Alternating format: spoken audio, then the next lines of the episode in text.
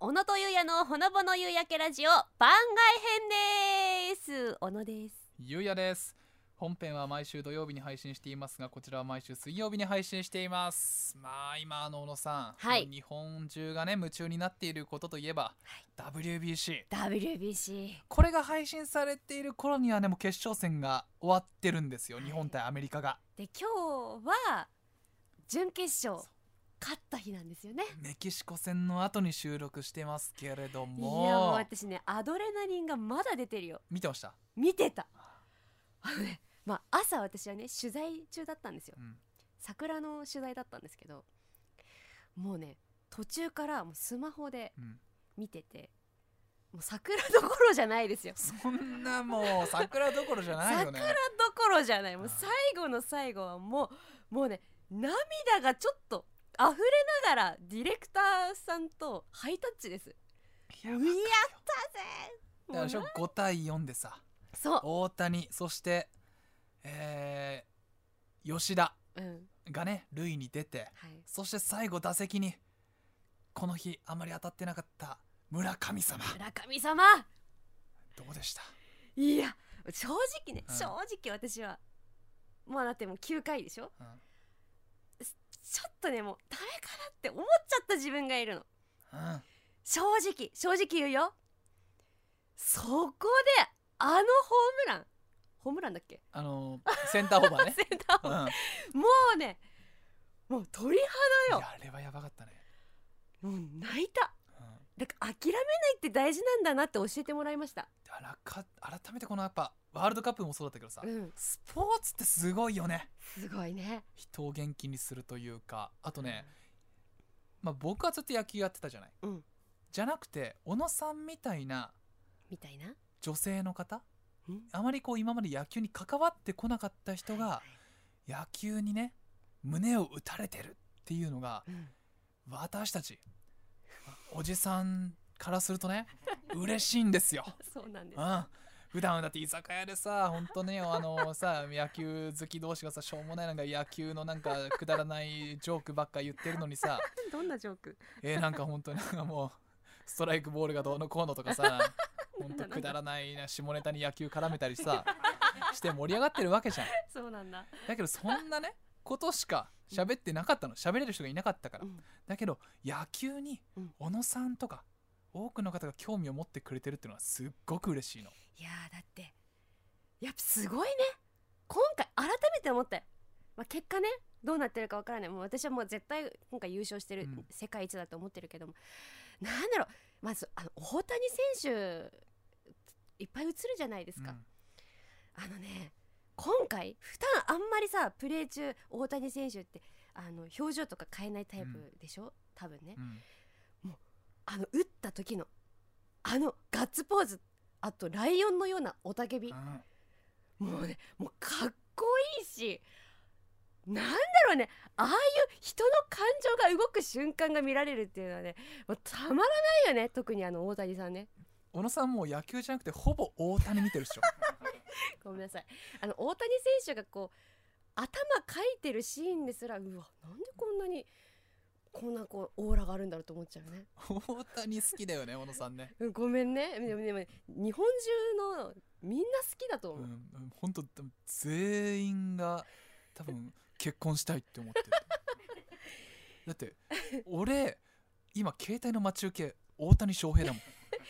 で私もさあの職権乱用してさ、うんあの今日ご自邸で使ううんあの大谷選手の大きいパネル、うん、スタジオで使うやつ、まあ、記念写真撮ったよね 一緒に大ツー谷選手とうんねもうツーショット撮ったよいやばっか撮りてえ俺ももう俺の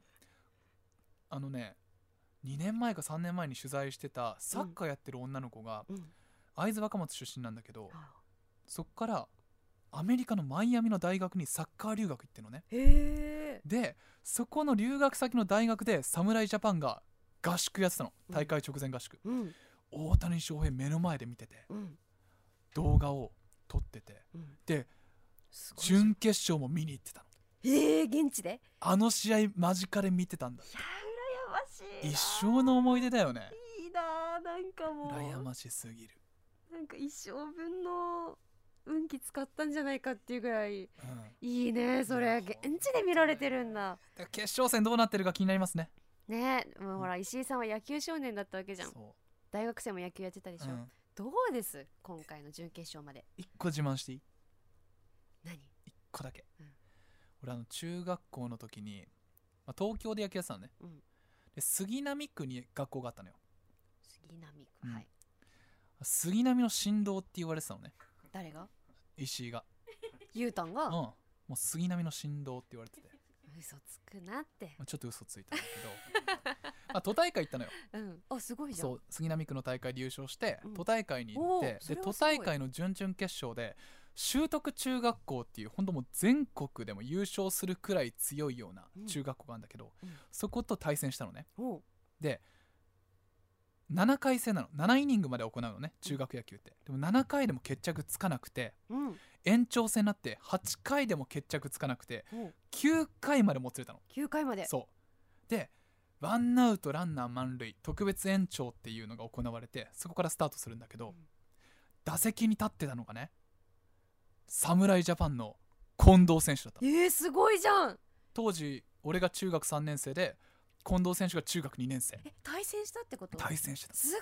ごいじ9ゃん回ゆうたん、ね投げるじゃうんんストレートバーンって石井さんが俺がねうんピッチャーやってたからバーン投げたそしたらバチコーンって弾き返さ れて宇宙間真っ二つ走者一掃負けたあーじゃあやっぱその当時からすごかったんいだやもうそうだよ違か当った時向こうしかも中学2年生だからねそっかその時ショートやっててで習得卒業した後に横浜高校行ってその後プロ行ってんだけど、うもんうねバチコーンってもう宇宙間真っ二つよ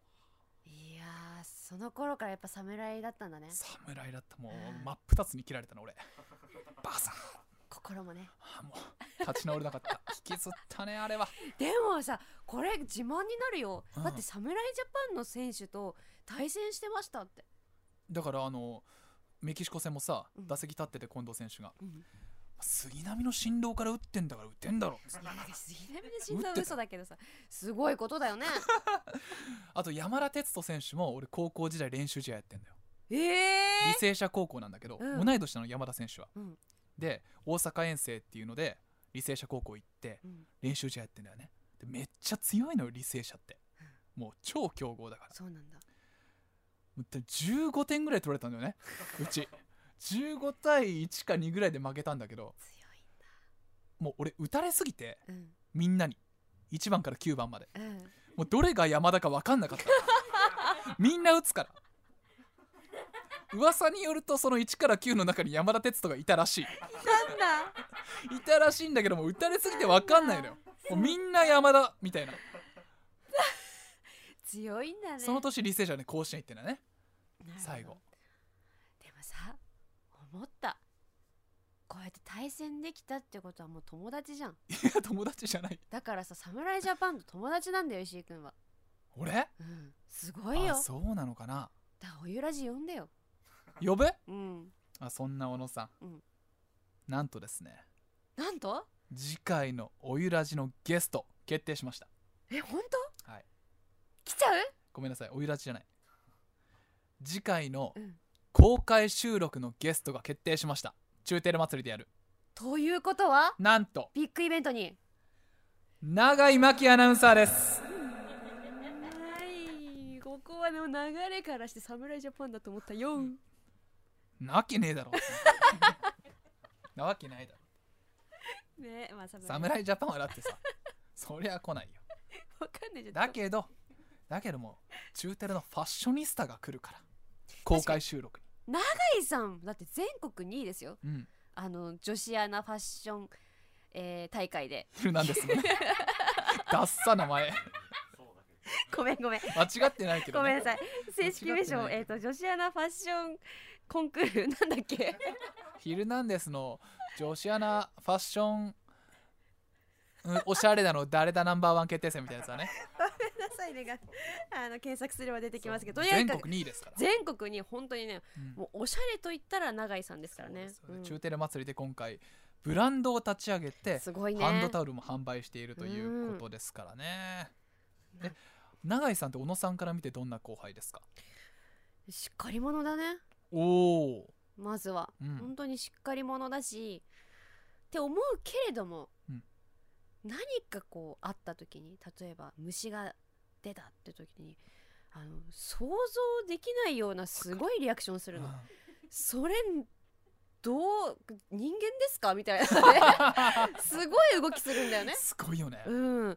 だからそのギャップはねちょっとキュンとしますよねうん、永井があの会社で僕の後ろ座ってるんですよ、うん そうだね、そうで永井が何かの表紙にうわーって驚いた時にうん椅子が後ろにガーンって下がってくるんですよねでそうすると俺の椅子をガーンって押すわけで すよ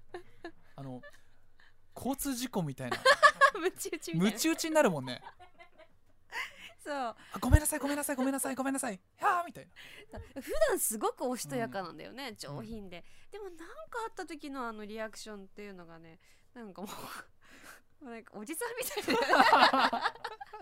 いや本当出川さんみたいなあ感じそうだねそうそうそうそうそう中テレそうのうん出川さんよりも大大きなリアクションかもしれないまあ、そんな永井さんね、公開収録来てくれるということで、うんまあもしかしたらそんなドタバタのアクションも皆さん見ることできるかもしれませんねので、ちょっとドッキリ仕掛けたよね仕掛けたいそれ見ねるために考えとこ考えときましょう、さあということで中テレ祭りのテーマ「やっと会える」に合わせて皆さんから「まるに会いたい」まるに会えたというテーマで募集をしたいと思います公開収録でそれを読みますのでう、はい、ぜひ皆さんどしどし送ってきてくださいよろしくお願いしますはーいさあそして番組では皆さんからのメールを受け付けています、はい番外編のトークテーマやラジオのダメ出しコーナーのアイディアなどなど何でも送ってきてくださウェいルカムですそして公開収録に向けてまるに会いたいまるに会えたというテーマでもメッセージを募集していますはいコーナーへの投稿はメールの件名にコーナー名をご明記ください、はいメールの宛先はすべて小文字で podcast.fct.jp podcast.fct.jp JP です podcast.fct. JP ですそして番組のホームページの応募フォームからもメッセージを受け付けています、はい概要欄の URL からもチェックをしてみてください、番組の感想もお待ちしています投稿はすべてひらがなでハッシュタグおゆらじでお願いします番組公式 Twitter フォのロもお待ちしていますよかったですね今の間ーで、は ないかなよかったよかかったそれでは皆さんね公開収録でお会いしましょう See you